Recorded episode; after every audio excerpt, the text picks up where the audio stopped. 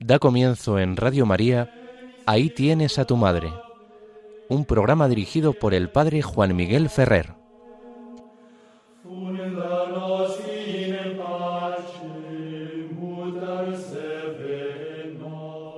Muy buenas tardes a todos queridos amigos oyentes de Radio María.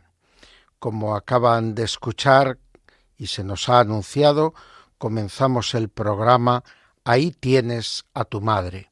Os habla Juan Miguel Ferrer. El pasado jueves, día 8 del presente mes de diciembre, celebrábamos la solemnidad de la Inmaculada Concepción de la Virgen María. Y no podemos en este programa dedicado a los fundamentos teológicos de nuestra espiritualidad mariana, no podemos hacer menos que referirnos a esta magna celebración, esta solemnidad de la Inmaculada Concepción. Cuando hablamos de Inmaculada Concepción, a todos se nos viene a la memoria aquella fecha de 1854 en que el Papa Pío IX, finalmente, tras un larguísimo proceso de siglos de discusión y deliberación, definió como dogma de fe católica esta concepción inmaculada de la Virgen María.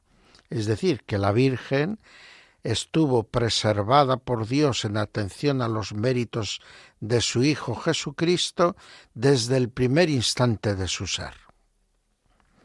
Pero si nos quedásemos en esta dimensión del misterio de la Inmaculada Concepción, sería todo como muy seco y muy pobre.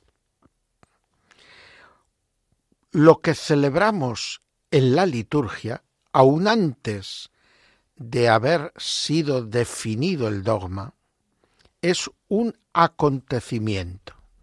Es decir, en la liturgia expresamos nuestra fe, pero no lo hacemos a partir de las definiciones dogmáticas o de los discursos teológicos. Lo hacemos a partir de la contemplación de los acontecimientos de la historia de salvación. Por eso en la celebración litúrgica hay siempre un sustrato bíblico muy importante. Y hay efectivamente una lectura y un saboreo de estos textos bíblicos hecho en la tradición viva de la Iglesia a lo largo de los siglos. Pero es importante que caigamos en la cuenta que cuando decimos Inmaculada Concepción de la Virgen María, que cuando celebramos esta fiesta, lo que estamos poniendo delante de nuestra mirada de fe no es un acto magisterial, sino un acto divino de la historia de salvación, una obra maravillosa de Dios. Evidentemente, esa obra maravillosa de Dios va a tener unas consecuencias en nosotros.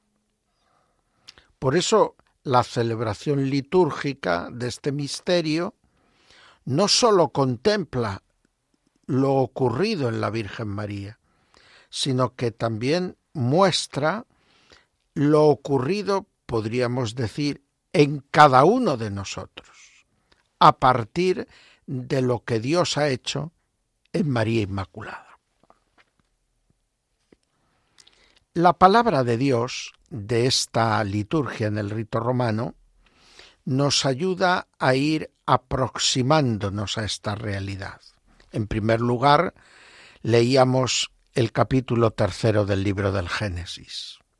Y ahí la palabra clave es esa en la que Dios, maldiciendo a la serpiente, tras haber seducido a Eva y a través de ella a Adán, es establezco hostilidades entre ti y la mujer.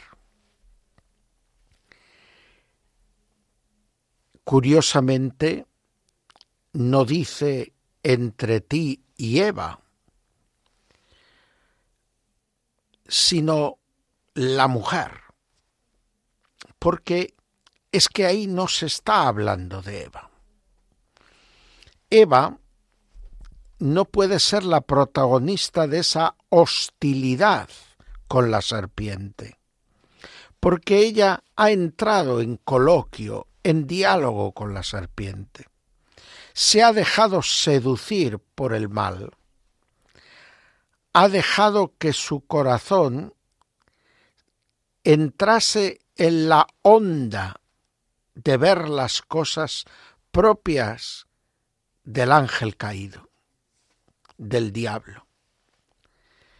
Por lo tanto, ella no es la que está en hostilidad porque la expresión que subyace en esa que traducimos normalmente por enemistad o hostilidad es una expresión que hace ver un no poder tener nada que ver, ser incompatibles. Y Eva no fue incompatible con la serpiente. ¿Quién será esta mujer?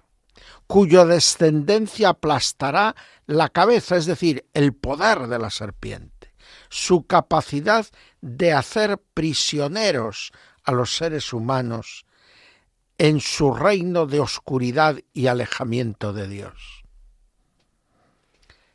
El Evangelio era el que nos respondía a esta pregunta.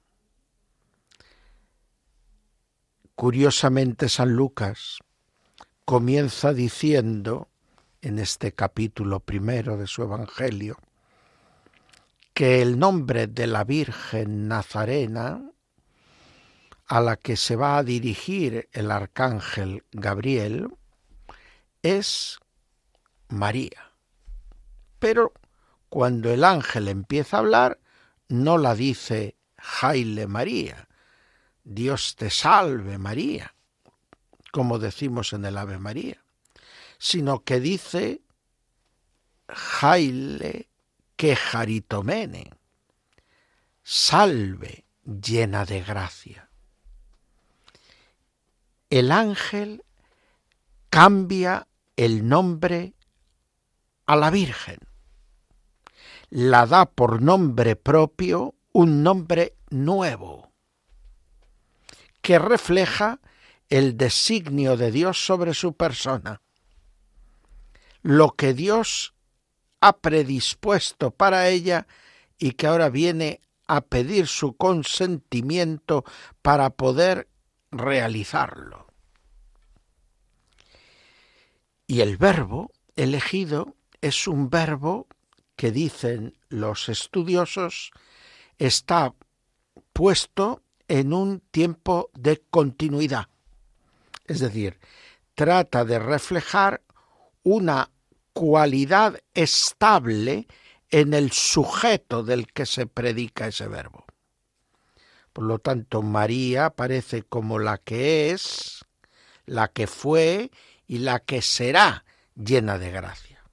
Es decir, el ser llena de gracia es el elemento constitutivo de la persona de María desde la llamada que Dios la hace, desde el proyecto vocacional que Dios tiene para ella.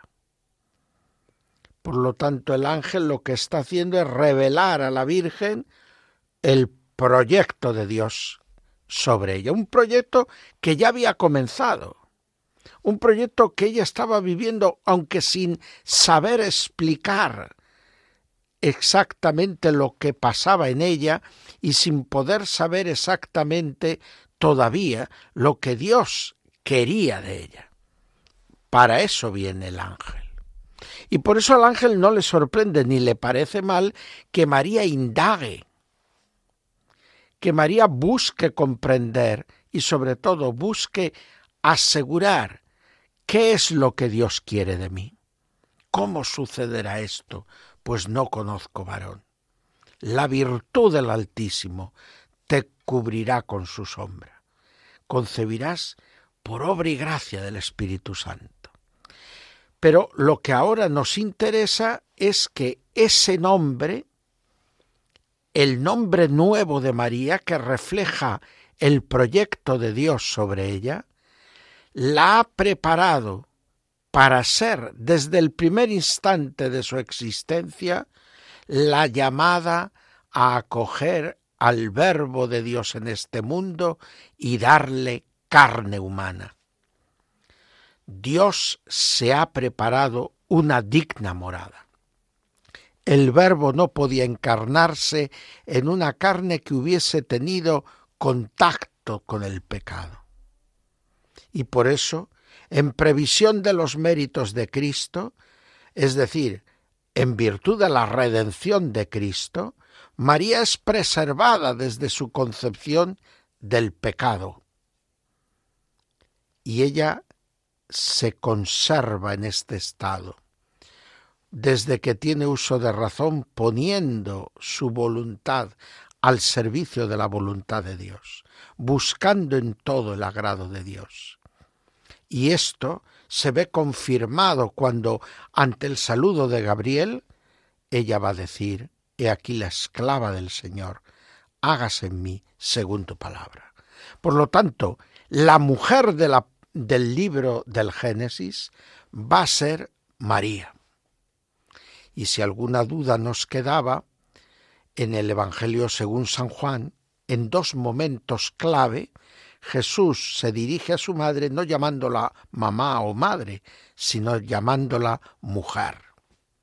La llama mujer en las bodas de Caná y la va a llamar mujer en la cruz dejando clara esta identificación entre su madre y el personaje misterioso que profetizaba ya Dios en el capítulo tercero del Génesis tras la caída de Adán y Eva, lo que se ha venido en llamar el protoevangelio, el primer anuncio de la buena nueva. La segunda lectura, tomada de San Pablo a los Efesios, venía precisamente a explicarnos que esto que se ha cumplido en María y que estaba anunciado ya desde la misma caída de nuestros primeros padres al maldecir Dios a la serpiente, abre ahora ya la puerta de el cumplimiento del proyecto de Dios, porque la descendencia de la mujer arrebatará su poder a la serpiente. Y lo que vemos anticipado en la Inmaculada Concepción de María y en su vida santa es precisamente lo que Dios quiere para nosotros. De algún modo esta Inmaculada Concepción de María habla de que Dios nos quiere inmaculados y santos en el amor. La segunda lectura de la misa de la solemnidad de la Inmaculada Concepción de María nos hacía, nos obligaba, como la eucología, las oraciones de esta misa, empezando por el que lo hace del modo más desarrollado, el prefacio, pero luego tanto la oración colecta como la oración sobre las ofrendas o la poscomunión, en las que siempre aparece que la consecuencia de la Inmaculada Concepción de María no es sólo su preparación para ser la Madre del Redentor, sino que es nuestra propia santificación. Eso que se liga tan estrechamente con nuestra vocación esencial como consecuencia de nuestro bautismo y nuestra iniciación cristiana. Somos llamados a ser santos, como nuestro Padre Celestial es santo. Así pues, la Inmaculada Concepción de María muestra las maravillas de Dios hechas en María, muestra y anuncia la llegada del Salvador y nos indica hacia dónde se ha de encaminar nuestra vida para hallar acabamiento y plenitud. La santidad como llamada universal de Dios a todo el pueblo de los redimidos.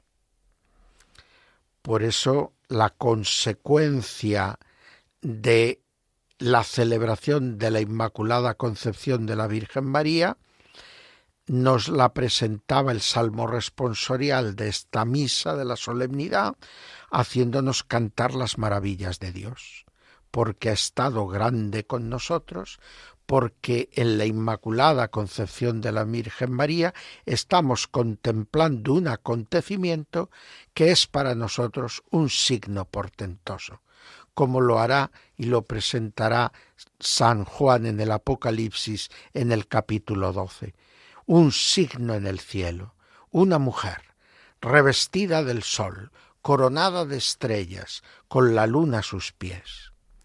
Esa imagen, que es imagen de María, es imagen de la Iglesia, es imagen de cada uno de nosotros, que hemos de dejarnos revestir de Dios, coronar por Dios como criaturas a las que Él ha entregado la obra de la creación y estar por encima del tiempo, como indica el tener la luna a sus pies. La luna era la que guiaba y dirigía el calendario propio del pueblo de Israel. Estar con la luna a los pies es estar por encima del tiempo, ya pregustando la eternidad de Dios. El fin de nuestra vida celebrábamos el día de la Inmaculada Concepción es que por toda la eternidad vivamos como amigos de Dios en esa santidad que participamos de Dios y que hemos ido tejiendo en el día a día de nuestra vida aquí en la tierra a través del ejercicio de las virtudes, singularmente la fe, la esperanza y la caridad. Y que eso se traduce también en un modo nuevo de vivir y de ser como hijos de Dios.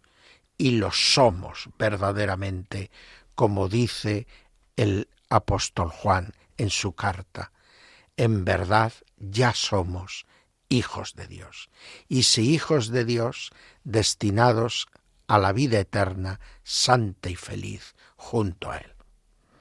Vamos ahora a elevar nuestra oración a Dios, pidiendo el perdón de los pecados, la santificación de todos los creyentes, crezca cada día más en el corazón de cada hombre y mujer cristiano la convicción de nuestra radical vocación a la santidad.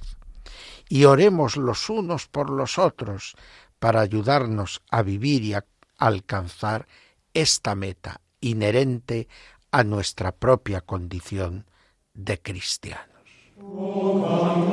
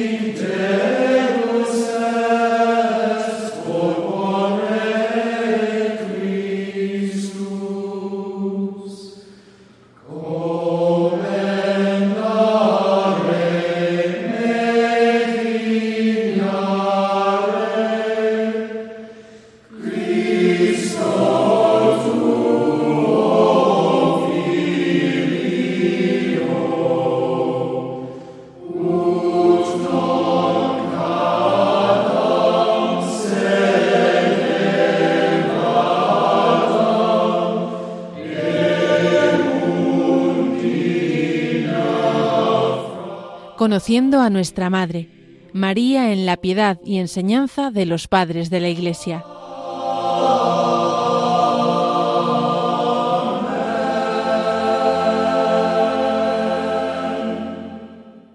Seguimos en las ondas de Radio María haciendo el programa Ahí tienes a tu madre. Os habla Juan Miguel Ferrer y entramos, como se nos ha anunciado, en el apartado que titulamos Conociendo a nuestra madre.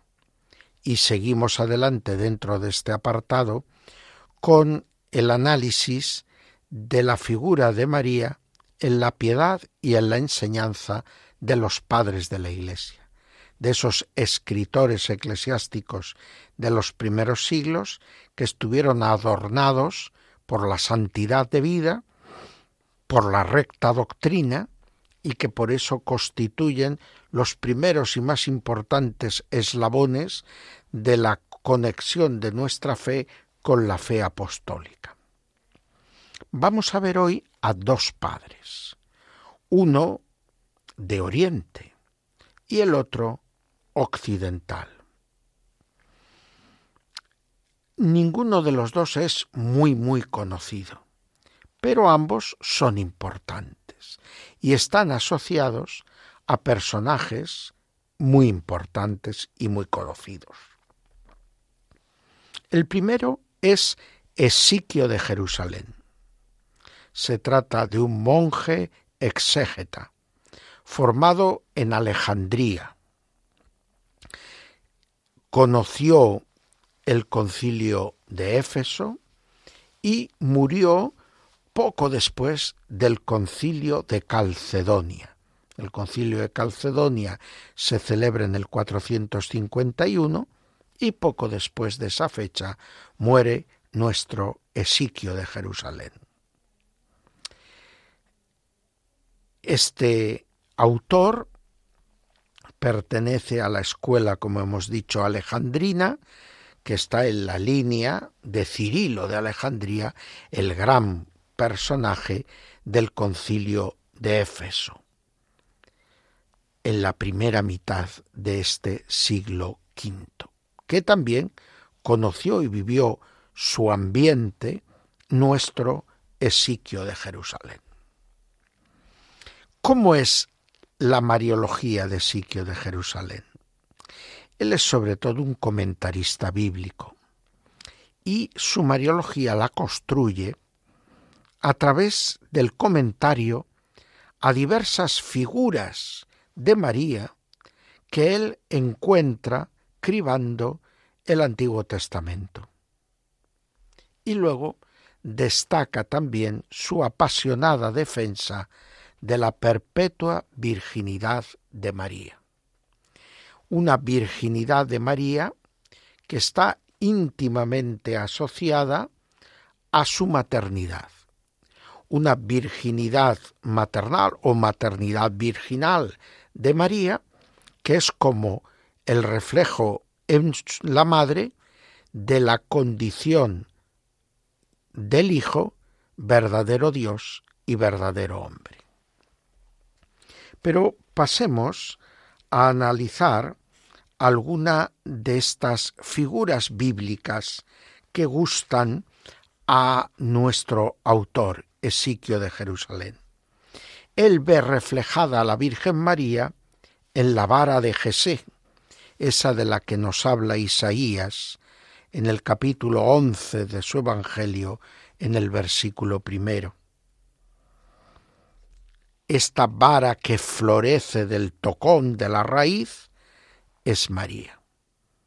María engarza con las promesas del Antiguo Testamento y es la destinada por Dios para dar cumplimiento a estas promesas, como lo expresan maravillosamente los evangelistas Lucas y Mateo, tal vez más claramente, más directamente Mateo, al presentar el nacimiento de Cristo eh, desde su genealogía como el regalo, el cumplimiento de las promesas realizadas por Dios a través de María para José y en José para todos sus antepasados.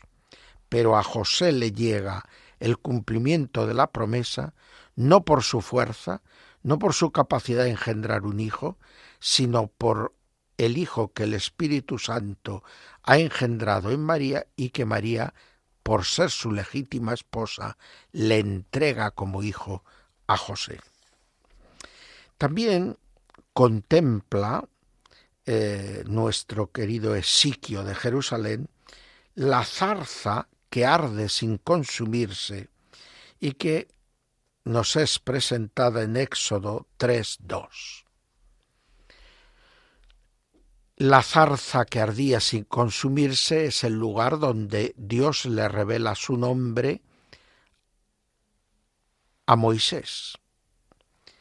Pero los autores cristianos posteriores no sólo ven la eternidad de Dios en esa zarza que arde constantemente pero no se agota, no se consume, ven ahí también una imagen de la perpetua virginidad de María, que transmite el calor y la luz del fuego de su Hijo, que nace, se desarrolla y es ofrecido a los hombres desde ella, pero sin que consuma o agote su virginidad ella sigue siendo virgen después de haber concebido y aún después de haber dado a luz.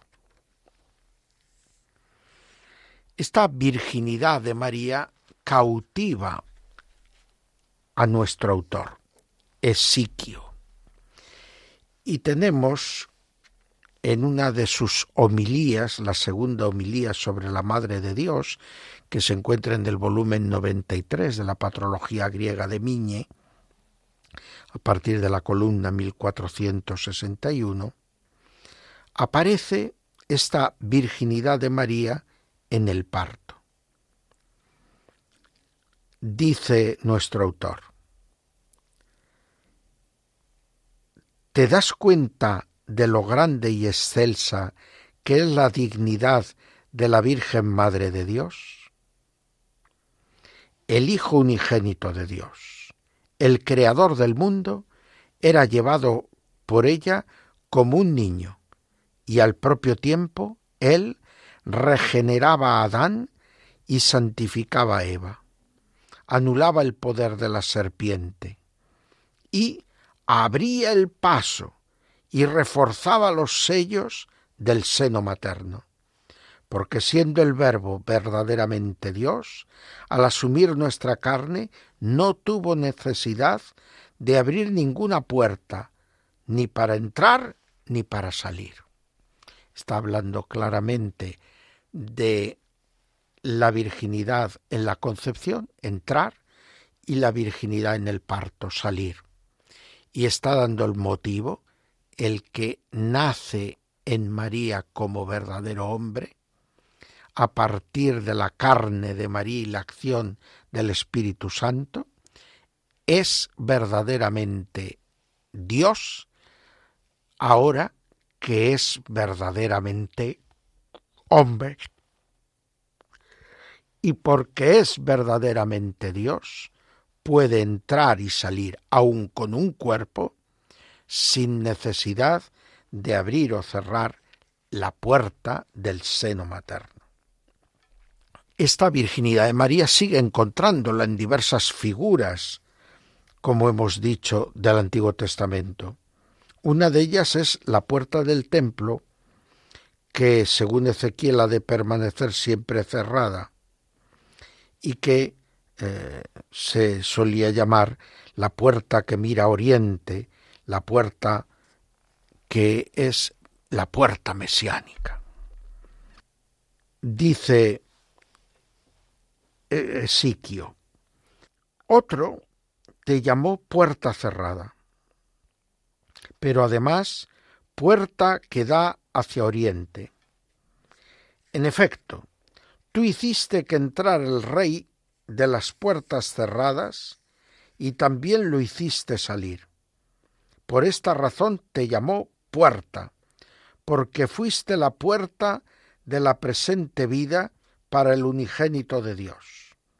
Puerta además situada hacia oriente, puesto que desde tu seno, como de un tálamo real, apareció la luz verdadera que ilumina a todo hombre que viene al mundo. Tú llevaste dentro de ti al rey de las puertas cerradas y le condujiste hacia afuera. El rey de la gloria no abrió las puertas de tu seno, ni aflojó los vínculos de tu virginidad, ni el ser concebido, ni el ser dado a luz. Y también contempla a la Virgen María prefigurada en el huerto cerrado y en la fuente sellada del cantar de los cantares. Dirá, con toda pureza germinaste para el género humano la flor de la raíz de Jesé, cultivada en ti solamente por el puro e incontaminado Espíritu. Y en el Salmo 131 encuentra ese arca de la santidad divina, que también refiere a la Virgen María. Las palabras del Salmo 131, que dicen Levántate, Señor, y ven al lugar de tu reposo, tú y el arca de tu santidad, aplicadas por muchos a la asunción de la Virgen María, Esiquio la relaciona también con el misterio de la encarnación y con el nacimiento de Jesús en Belén. Dirá, Levántate, oh Señor, y ven a tu reposo, tú y el arca de tu santidad. Esta es ciertamente, dice Siquio, la Virgen Madre de Dios. Si tú eres la perla, ella es el arca. Si tú el sol, la Virgen necesariamente será denominada cielo. Si tú eres la flor incontaminada, la Virgen será planta de incorrupción y el paraíso de la inmortalidad. Pero sí que no solo canta la virginidad de María, como buen eh, discípulo de la escuela alejandrina, es también un cantor de la divinidad, de la maternidad divina de María.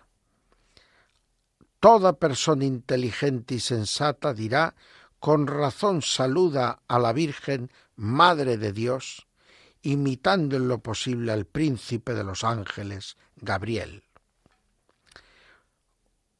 Uno la denomina Madre de la Luz, otro astro de la vida. Este la llama trono de Dios, aquel la menciona como templo más grande que el cielo. Uno la proclama cátedra, no inferior en dignidad a la que está formada por los querubines. Fértil jardín sin semilla ni cultivo sin haber sido cortada por manos humanas, la piedra que cubre toda la tierra, evocando Daniel 2, está ahí, ha brotado de tu seno. Nave repleta de riquezas que no necesita piloto. Por lo tanto, con estas formas poéticas de hacer exégesis del Antiguo Testamento, Ezequiel se manifiesta claramente como fiel discípulo de la escuela de Alejandría y está marcando como rasgo fundamental de la figura de María que él quiere presentar a los fieles, este de su perpetua virginidad, ese de la elección hecha por Dios desde el principio, ese de prepararla para ser madre de Dios, de tal manera que en ella encontremos todos al que es la redención y la salvación que Dios nos envía. Pasamos ahora al otro autor que quiero traer a colación. Se trata de Quodbuldeus, un nombre que significa lo que Dios quiere. Es el Hijo de la voluntad divina sabemos que un diácono de este nombre fue amigo de San Agustín y que después, seguramente, este mismo personaje fue obispo de Cartago, es decir, el obispo de la sede más importante del norte de África. Pero a este primero diácono amigo de San Agustín y luego obispo de Cartago, le va a tocar ver cómo los vándalos arrianos invaden y se establecen en todo el norte de África. Y de una manera testaruda quieren conservar su arrianismo e imponerlo a todos los cristianos que vivían en aquel territorio que ellos ahora han ocupado y han hecho suyo del antiguo imperio romano. Esto obliga a Cutbuldeus a exiliarse y será acogido en Nápoles, donde muere en torno al año 454. Por lo tanto, Esiquio de Jerusalén, del que hablábamos antes, y Quodbuldeus, obispo de Cartago, son dos personajes coetáneos, aunque viven en lugares distintos, uno en Jerusalén y el otro en el norte de África, singularmente en Cartago. ¿Cómo presenta y cómo vive la relación con la Virgen María, nuestro Codbuldeus. Bueno, pues hay que decir que él destaca sobre todo por una interpretación de la figura de María tomada de Apocalipsis 12. Y aquí manifiesta que no solamente fue amigo de San Agustín, sino que también de algún modo recoge la enseñanza y el legado mariológico de Agustín. Si algo caracteriza la, la, mariología de San Agustín es que está profundamente ligada a su eclesiología. María aparece como miembro supraeminente de la Iglesia y a la vez como madre o modelo de esta Iglesia. Y esto es un poco lo que encontramos también en los comentarios de Codbuldeus al capítulo 12 del libro del Apocalipsis. Allí, seguramente, San Juan lo que quiere es describir a la Iglesia, pero para describir a la Iglesia toma las figuras, la imagen de la Virgen María. Vamos a ver algunos de estos textos. En concreto, primero vemos una comparación que establece Codbuldeus, que es también algo normal porque estaba en el discurso mariológico de su época, una manera de hablarnos de la virginidad de María y la compara con el sepulcro de Cristo. Dice el Santo Evangelio, habla del sepelio de Cristo crucificado. Refiere que José se lo llevó envuelto en una sábana y lo colocó en un sepulcro nuevo, después de cubrirlo con perfumes. Un sepulcro que recibe a un hombre nuevo, que la Virgen había dado a luz sin experimentar ninguna corrupción. Y este hombre nuevo, Cristo, fue puesto en un sepulcro nuevo, en el que antes no había sido enterrado ningún muerto. Es decir, el sepulcro incontaminado de Cristo es imagen del seno incontaminado de María. Y del mismo modo que Cristo sale del sepulcro sin necesidad de que se corra la piedra, recordemos que la piedra se corre no para que Cristo pueda resucitar, sino para que los que llegan al sepulcro, las mujeres, en primer lugar, puedan ver que el sepulcro ya no contiene a Cristo, que está vacío.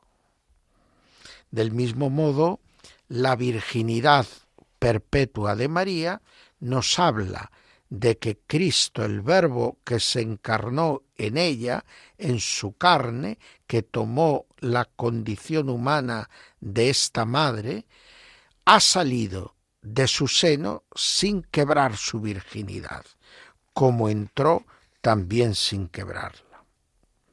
Y por lo que nos referíamos a lo que destaca como la originalidad principal de la Mariología de Deus, su comentario al capítulo 12 del Apocalipsis, podemos leer, y esto está tomado de eh, la patrología latina en su tomo 40 de Miñe, en la columna 661.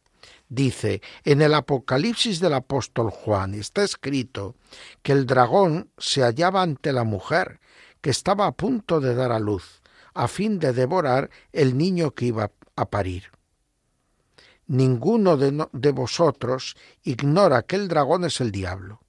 En cuanto a la mujer, ella es figura de la Virgen María, la cual, permaneciendo inviolada, ha dado a luz sin lesión alguna al que es nuestra cabeza. Ella es, personalmente, una imagen de la Santa Iglesia. Así como María, dando a luz al Hijo, permaneció virgen, Así la Iglesia no pierde la virginidad cuando da a luz a los miembros de Cristo a través de los tiempos. Pues de este modo, Codbuldeus se hace eco de un rasgo que luego va a estar muy presente en la Mariología de San Agustín, que es este vínculo Iglesia María. En la liturgia mozárabe se recogen en muchos textos de fiestas marianas estas intuiciones de San Agustín y vinculan de manera preciosa a María como madre y como modelo de la Iglesia. Vamos nosotros ahora a elevar a Dios nuestra oración mientras escuchamos un canto precioso dedicado a la Virgen María. Y vamos a pedir a la Madre de Dios y Madre nuestra por la unidad de las iglesias de Oriente y de Occidente, para que ofrezcamos todos, enriquecidos cada uno por los testimonios de la sensibilidad y de la historia propia, un testimonio concorde de la fe que coopere a que el mundo crea en nuestro Dios.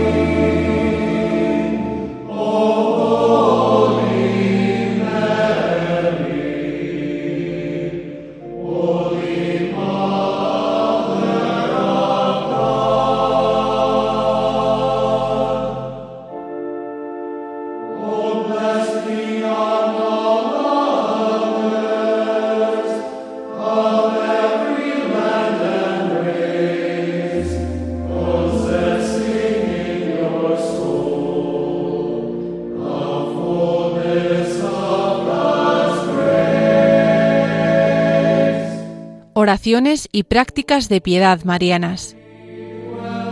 Seguimos adelante con el programa Ahí tienes a tu madre. Os habla Juan Miguel Ferrer. Y vamos a entrar en el apartado que dedicamos a oraciones y prácticas de piedad mariana.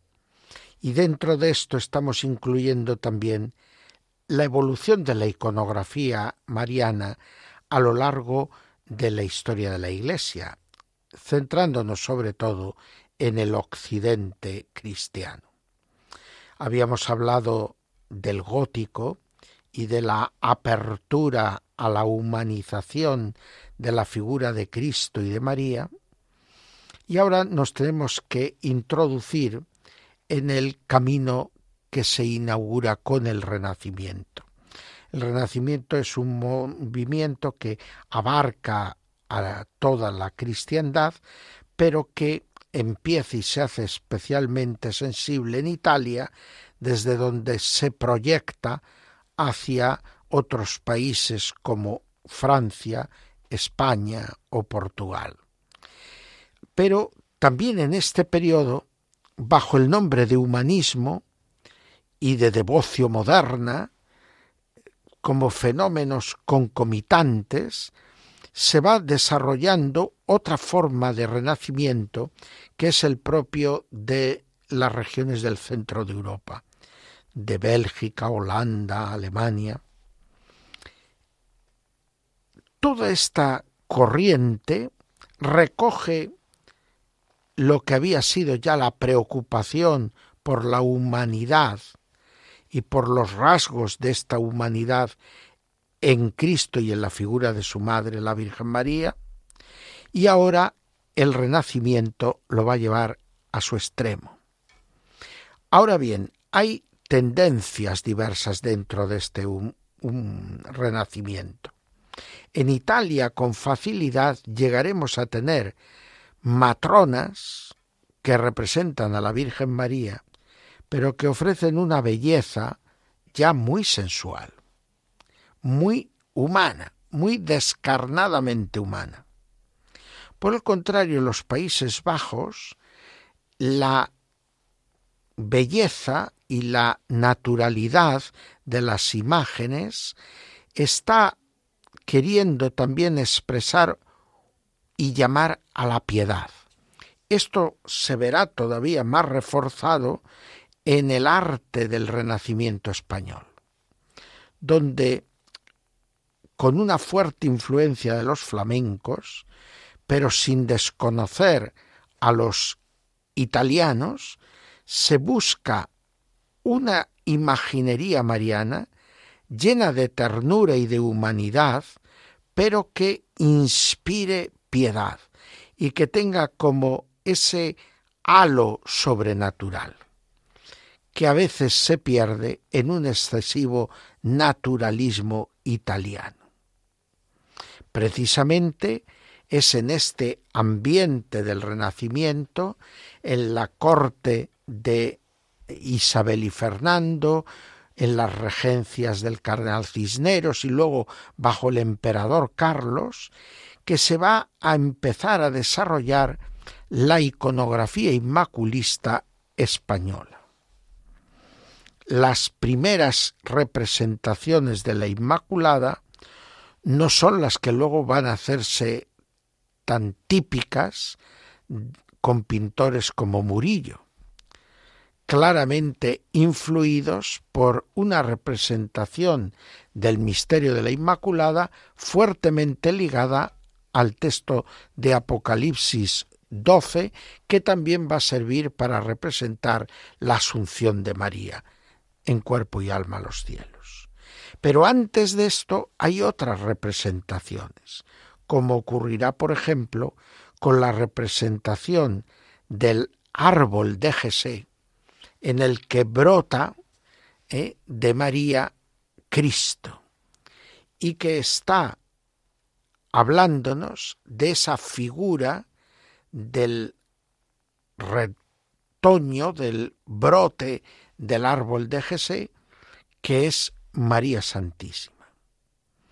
Luego aparecerá también como una representación de la Inmaculada, la Virgen con el niño en sus brazos, siendo María la que pisa con sus pies la serpiente, a la que da muerte el niño, con una larga cruz, a veces acabada en punta de lanza, que clava el niño desde los brazos de su madre en la cabeza de la serpiente. Estas iconografías están mostrando también esa dimensión de piedad que es característica de este renacimiento hispano. Vamos a hacer nuestra última pequeña pausa de oración y vamos a pedir por la intercesión y protección de María, pues que eh, no exista en España ninguna casa sin una imagen de la Virgen María. Que todos los que nos decimos y profesamos católicos pongamos en un lugar visible de nuestro hogar una imagen de la Virgen María y si es de la Inmaculada, nuestra patrona, mejor. Con esta intención de oración, hacemos nuestra última parada antes de despedir el programa.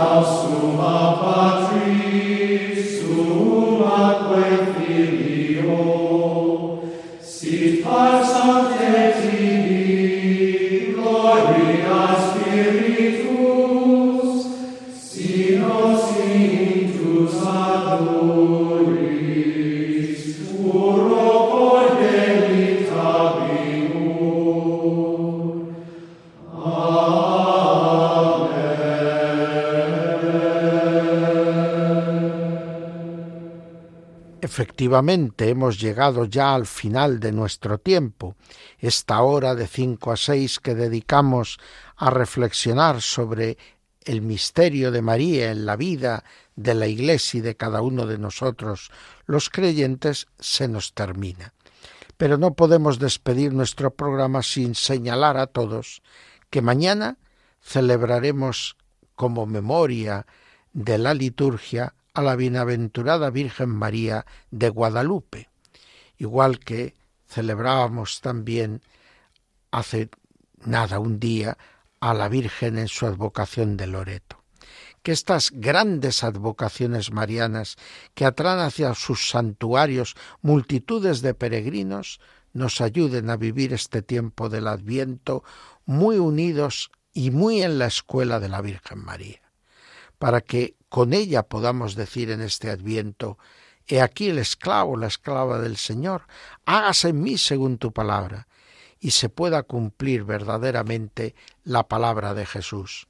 ¿Quiénes son mi madre, mi hermano, mi hermana, sino los que escuchan la palabra de Dios y la cumplen?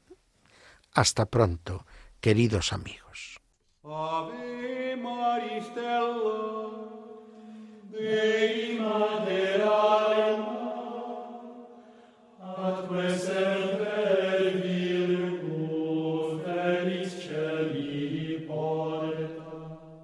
Acaban de escuchar Ahí tienes a tu madre.